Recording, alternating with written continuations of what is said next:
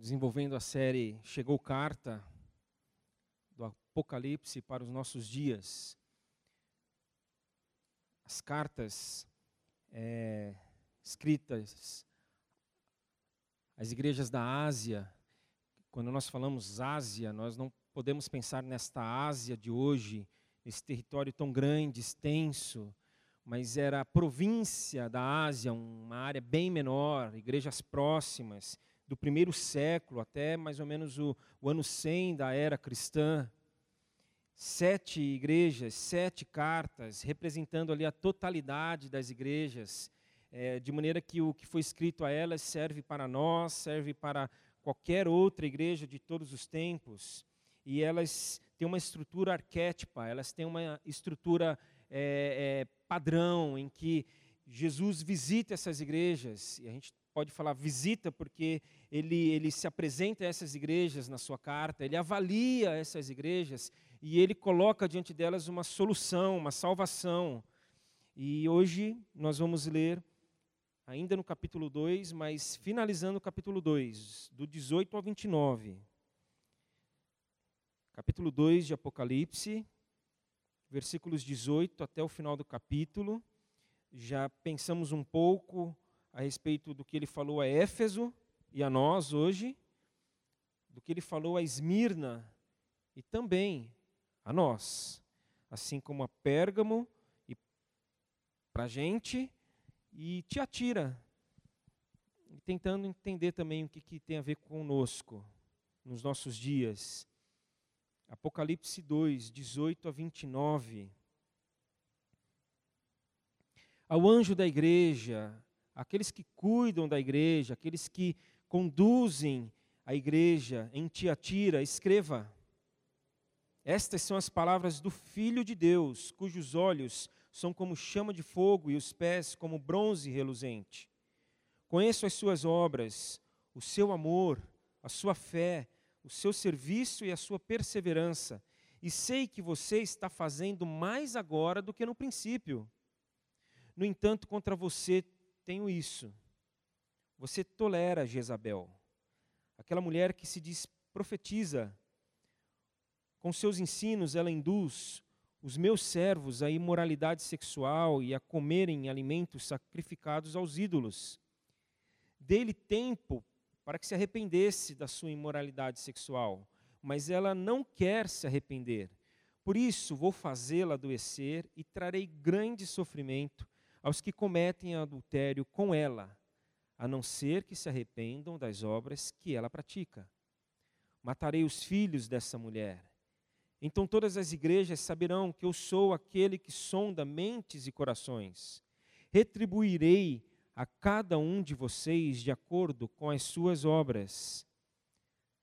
Aos demais que estão em Tiatira, a vocês que não seguem a doutrina dela e não aprenderam como eles dizem, as profundezas, as, os profundos segredos de Satanás, digo: não porei outra carga sobre vocês.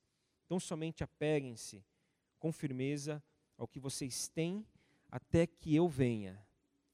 Aquele que vencer e fizer a minha vontade até o fim, darei autoridade sobre as nações. Ele as governará com cetro de ferro e as despede, des, despedaçará como um vaso de barro. Eu lhe darei a mesma autoridade que recebi de meu Pai. Também lhe darei a estrela da manhã. Aquele que tem ouvidos, ouça o que o Espírito diz às igrejas. Que o Senhor, que o Espírito possa falar a nós também hoje. Essa é a minha oração nesse momento. E aqui ele falou a uma grande igreja a uma grande igreja. E quando eu falo a uma grande igreja, talvez já tenha com rapidez vindo à sua mente números. Uma grande igreja. Mas aqui eu não estou falando de números, eu não estou falando de uma quantidade grande de pessoas. É, aliás, faz tempo que os números não me encantam. Eu estive numa reunião essa semana e reencontrei um amigo de muitos anos Fazia muito tempo que não nos víamos. E conversando ali, ele me perguntou: quantos membros tem a sua igreja? Eu pensei, poxa, essa pergunta de novo, tá, não dá para mudar um pouco o disco? Então eu não estou falando de uma grande igreja, de muitas pessoas. Eu estou falando de uma grande igreja porque eles estavam acertando. Eles estavam no caminho certo. Aqui fala que eles viviam um amor, eles tinham fé, eles serviam com perseverança. E eu queria muito ouvir isso do Senhor Jesus a respeito de nós. Imaginem que maravilhoso. Chega uma carta para nós de Jesus Aí a gente abre essa carta e ele fala: vocês amam, vocês têm fé, vocês é, é, servem e perseveram. E isso me encanta, isso é louvável, isso é um grande destaque que eu faço a respeito de vocês. O amor que olha para as pessoas, a fé que mantém um olhar na eternidade. A gente olha hoje para as pessoas, mas a gente olha também a eternidade com fé aquilo que vai acontecer, aquilo que vai se consumar um dia. Vocês servem. E aqui é uma redundância falar que é um amor em movimento, é um amor que age. Amor é ação, é serviço, é sujeição à, à necessidade do outro. Vocês estão perseverando. E não era fácil perseverar nessa época. Gente, nós não temos noção o que era ser cristão nesse primeiro século. Mas aí você pensa, mas Marcelo, eu gostaria de ter alguma noção. Ok, então vai no Google, hoje à noite ainda. Coloca lá, Igreja Perseguida. Missão Portas Abertas. Coloca lá, Missão Portas Abertas. O que você vai ler lá talvez não te permita depois conseguir dormir em seguida e dormir com muita facilidade depois. Porque você vai ter um pouco de noção o que eles viviam, que perseverança era essa exigida deles perseguição, hostilidade, influências as mais diversas possíveis, dúvidas, um tempo de muita dúvida. E como se não bastasse Jesus falar, é, vocês amam, vocês têm fé, vocês servem e são perseverantes, ele fala, você, igreja, está fazendo mais agora do que no princípio. Não era uma grande igreja? Vocês estão melhores a cada dia. Vocês estão evoluindo, vocês estão amadurecendo. Vocês estão mais próximos de como deve ser. O amor, a fé, a perseverança, o serviço só tem aumentado. Aí é ou não é para a gente pensar, poxa, como seria gostoso receber uma carta de Jesus e ouvir isso? Uma carta com essas palavras para nós, Igreja Batista Sul, nos nossos 15 anos. Aí na continuidade da leitura diz assim: No entanto, contra você, igreja, eu tenho isso. Você tolera Jezabel. Então aqui nós vamos falar um pouquinho a respeito de tolerância. De, de tolerância com o que não deve ser tolerado. De tolerância com aquilo que nós devíamos, na verdade, ser intolerantes. Nós estamos falando de um grupo de pessoas aqui que estava debaixo da graça de Cristo, do senhorio de Cristo. Cristo era o Senhor dessa igreja. Por isso eles amavam, eles tinham fé, eles serviam e eles perseveravam, mas eles toleravam algumas coisas, eles faziam algumas concessões. coisas que Cristo mesmo rejeita. Por isso Cristo falou: Eu tenho algo contra vocês. Tem algo entre vocês que eu rejeito, que eu não quero, que vocês estão tolerando, mas eu não tolero. Jezabel. Uma pessoa, uma mulher no meio da comunidade que se dizia profetiza. E, gente, eu preciso falar, me desculpem, mas é, se alguém se intitula você já desconfia, tá? É, imagina se eu chego aqui um dia e falo: Bem, pessoal, eu tive um sonho nessa noite. E eu quero dizer uma coisa para vocês. A partir de hoje eu sou um apóstolo. Saiam correndo. tá bom? Não, vocês não vão precisar fazer isso, porque eu nunca vou fazer isso.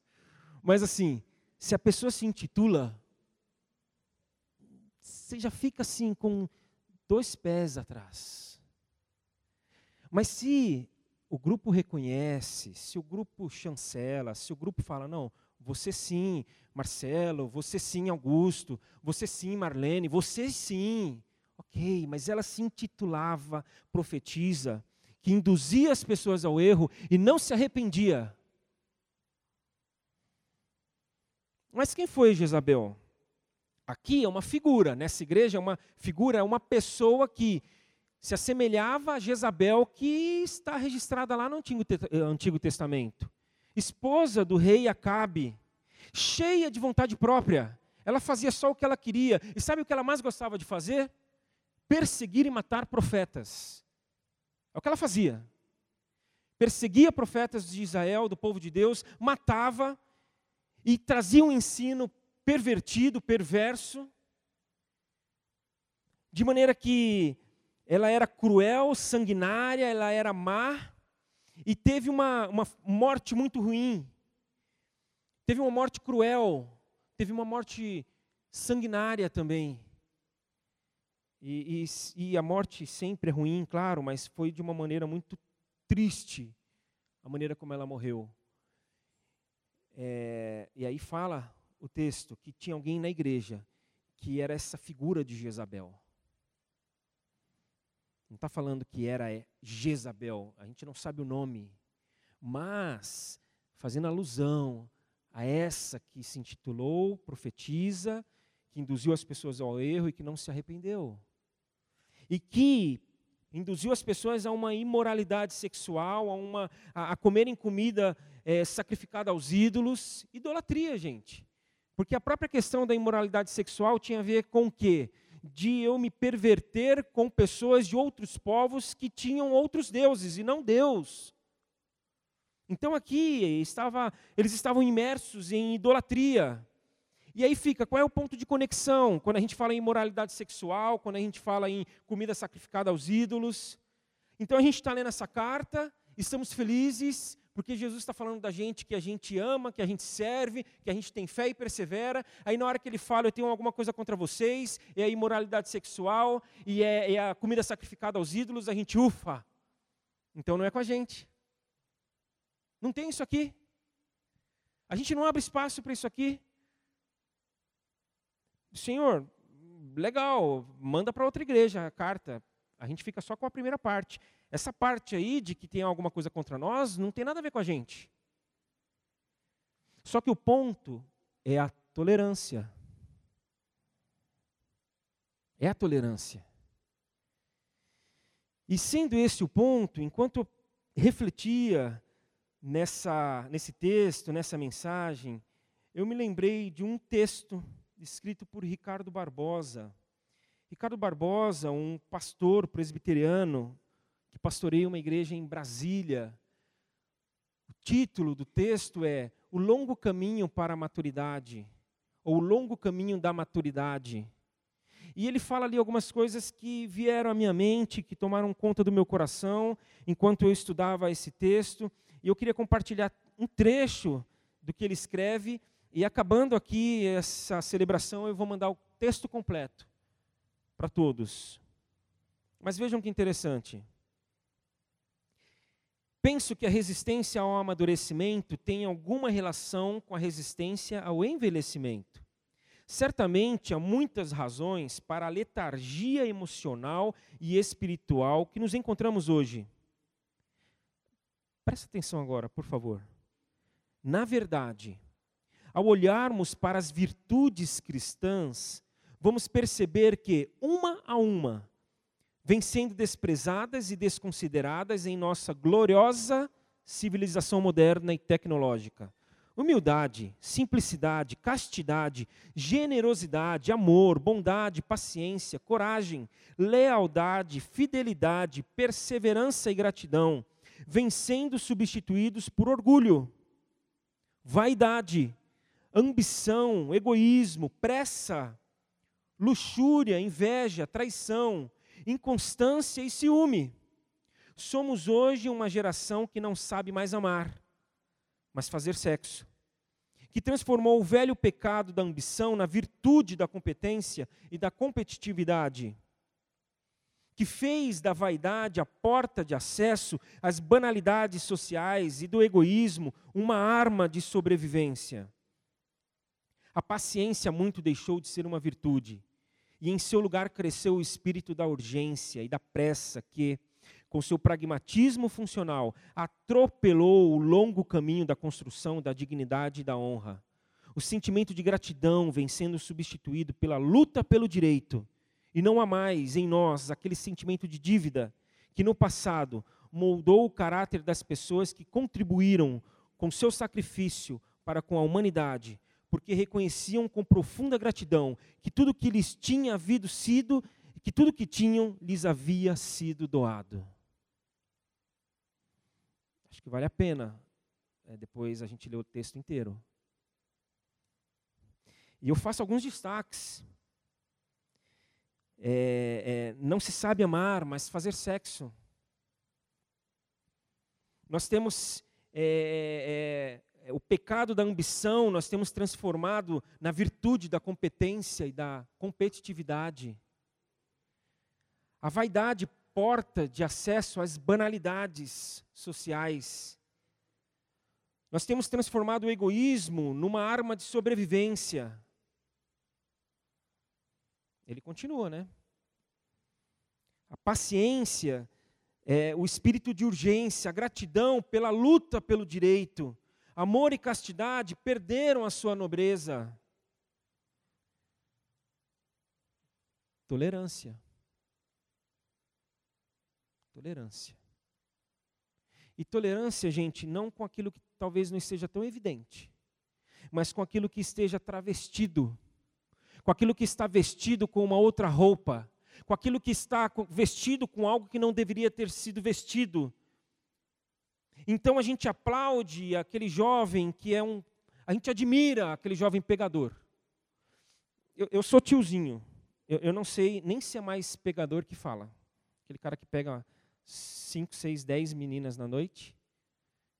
E aí aquele que, aquela que ele mais gostou, ele leva para a cama no final da noite. E aí ele é admirado, porque, nossa, olha esse cara. Está travestido. Aquele executivo que conquista tudo e mais um pouco, mas o que está por trás é a ambição dele. Ou o empresário vencedor, que recebe prêmios, mas a custas de muito egoísmo. E aí ele sai na capa da Forbes e a gente acha o máximo. Funcionário padrão, exemplar, mas que ele vive, ele vive uma bola de neve, apagando incêndio, é aquela urgência, ele não para para nada, ele na, na empresa ele é fantástico, mas em casa não para. Filho. Aí a gente é, olha para a pessoa que faz seus direitos valerem e fala: Nossa, olha esse aí, esse aí, esse aí tem capacidade, nossa, esse aí é, ele, eu queria me espelhar nele. Aquilo que é direito dele, ele consegue. Só que é um ingrato, porque seus direitos implicam em, em um outro ter, ter deveres. Então, se eu tenho direito é porque você tem algum dever, e se é dever teu, nem gratidão, a pessoa sabe o que é mais. Nós temos tolerado na sociedade, mas na igreja. É, na igreja aqui, é, talvez também. Mas eu estou falando da igreja evangélica de hoje, essa igreja evangélica. E, e eu fico pensando se Ricardo Barbosa estivesse sentado aqui nessa noite. E eu leria esse texto, acho que ele ficaria feliz de eu compartilhar aquilo que ele refletia um dia. Aí eu ia pedir licença, Ricardo, eu posso acrescentar um, alguma coisa aqui nessa lista? E ele educado do jeito que é, polido, ele ia falar: Claro, Marcelo, essa lista, Marcelo, inclusive é inesgotável. Eu tive que selecionar algumas coisas, mas manda aí, o que, que você quer acrescentar? E eu ia falar convicção em ódio. Em nome da nossa convicção, em nome da boa doutrina, em nome do, do que é correto, a gente tem odiado. Nós temos tolerado ódio. É, como já disse alguém, nós temos amado odiar. Pessoas têm se tornado oponentes. Nós temos deixado de lado ideias e nós combatemos a pessoa. A pessoa pode até ter mudado de ideia já. Mas a gente nem para para ouvir, a gente já, ela, ela vai abrir a boca, a gente já vai dando tapa, chute, já vai na medalhinha e ela vai, ela pensa em falar, mas eu mudei de ideia. Não, não. Porque a gente não quer mais saber das ideias. Porque se um dia aquela pessoa pensou tal coisa, é porque ela não presta. Nós temos ficado cegos. E nós não temos enxergado, por isso nós passamos por cima. Ódio. Nós temos tapado os nossos ouvidos, por isso a gente não ouve. E a gente já vai julgando. Eu não sei você, mas quantas vezes eu julgo? Aí a pessoa fala um pouquinho, eu, puxa, não era nada daquilo que eu pensei. Julguei. Não tinha nada a ver. A gente, a única coisa que a gente não estanca, que a gente não tampa é a nossa boca. A gente tampa os olhos, a gente tampa os ouvidos, e a gente não tampa a boca, e aí a boca fala o que não deve, ela fere, ela mata, igual a Jezabel. E, e em tempos modernos, a boca é igual aos dedos. A gente digita e posta. Aí faz o estrago. Na hora que espreme aquilo ali que está escrito, é só ódio, é sangue. Nós temos tolerado aquilo que travestido, nós chamamos de evangelho. É a nossa convicção. Está na nossa declaração de fé que a gente não pode aceitar isso. Mas, gente, chegou o tempo do arrependimento. Se você tem prestado atenção nessas cartas, Jesus sempre coloca a opção, a possibilidade do arrependimento. É, mas essa igreja evangélica de hoje fala que chegou o tempo da restituição. Eles querem restituição. Eles querem ter de volta aquilo que o diabo sacou, saqueou. É o tempo da vitória. É o tempo do é, agora vai. É o tempo do toma posse. Então eu digo para cada um aqui e para nós hoje, vamos tomar posse, mas do arrependimento, da possibilidade de nos arrependermos. Porque é uma igreja que amava, que tinha fé, que servia e que perseverava, mas tudo isso pode ficar comprometido. Ah, mas Marcelo, você falou que era uma grande igreja. É impossível é, esse amor, essa fé, esse serviço. A gente tem feito aí, vamos doar sangue, Marcelo, vamos limpar a cidade. Mas, Marcelo, como assim comprometido? Gente, é, se não houvesse risco de comprometimento, eu creio que Jesus não teria escrito. creio que Jesus não teria advertido. Eu creio que ele não teria feito essa grande ressalva: tenho algo contra vocês. Então, assim como ele coloca diante das igrejas o arrependimento, ele fala: aquele que tem ouvido, ouça o que o Espírito diz à igreja.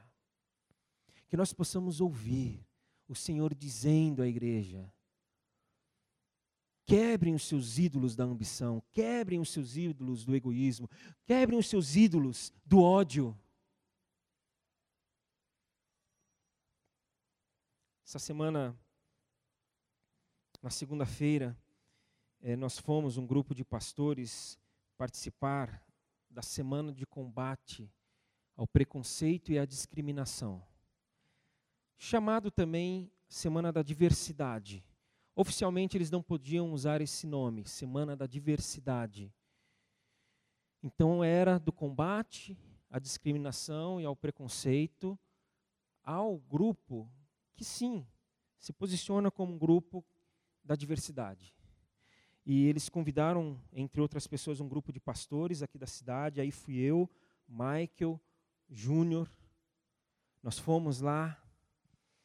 E eu voltei ontem, não, na sexta, para outras duas palestras também.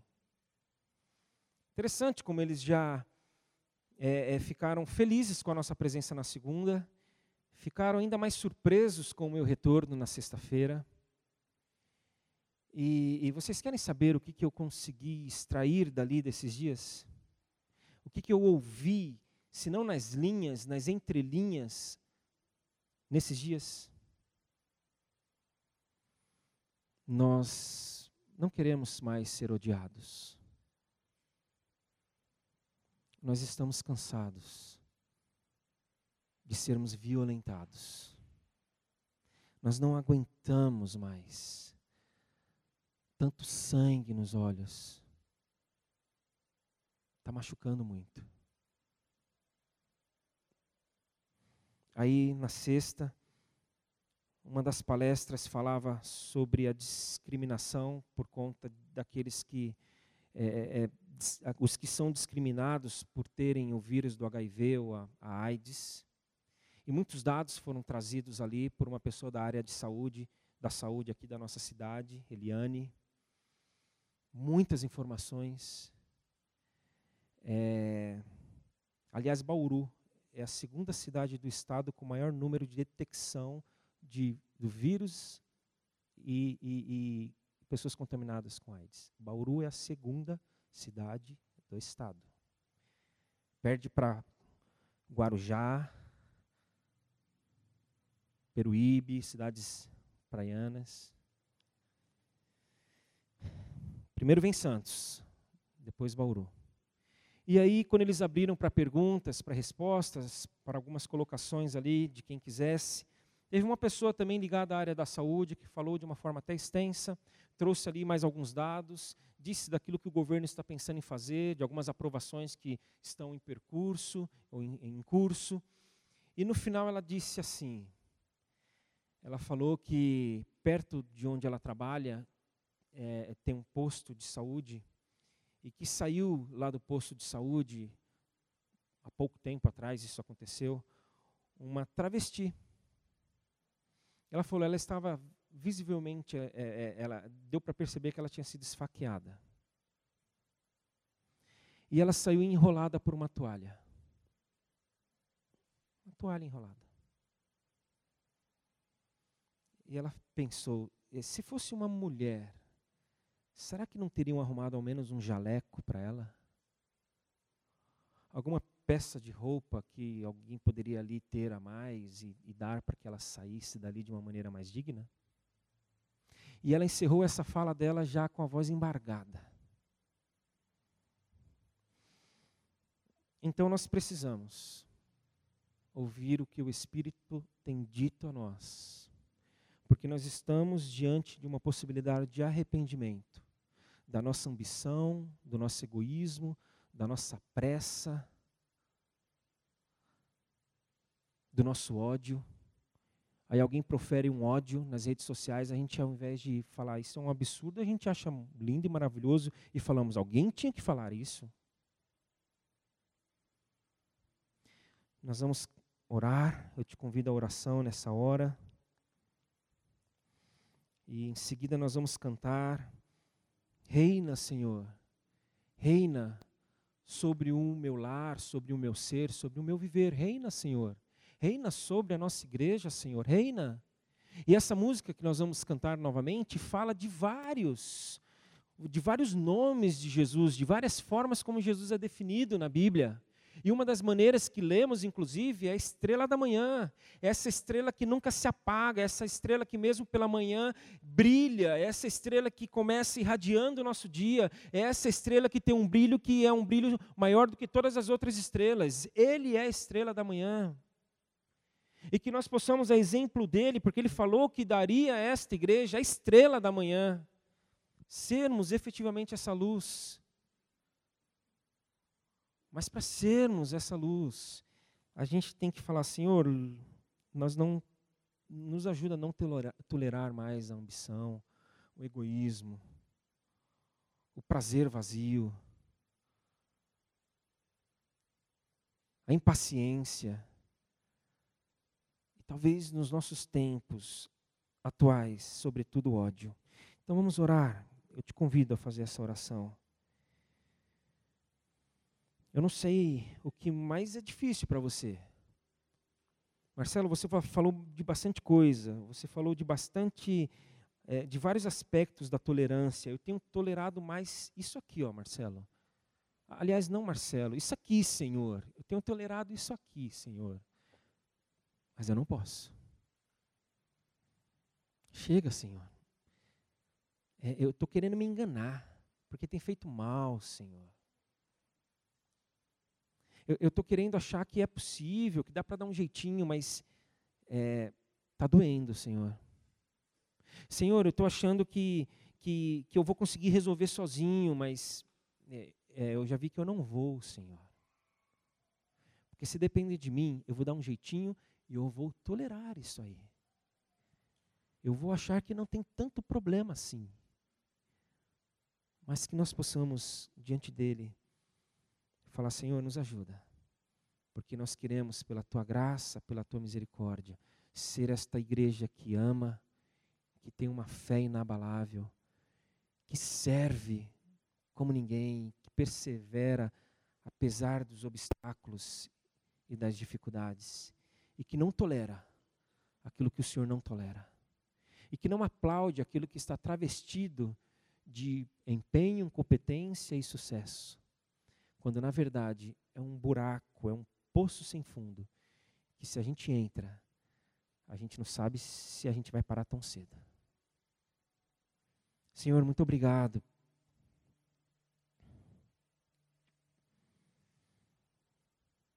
Muito obrigado porque está diante de nós o arrependimento.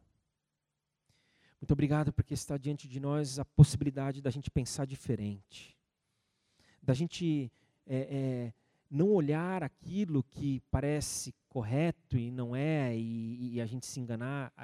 Muito obrigado, porque o Senhor coloca diante de nós hoje mais uma vez esta palavra que diz que tem coisas que para o Senhor não são toleradas e, e não são toleradas porque se forem toleradas, elas vão acabar com a gente, elas vão nos consumir, elas vão deixar só o pó não vai ficar ninguém para contar a história.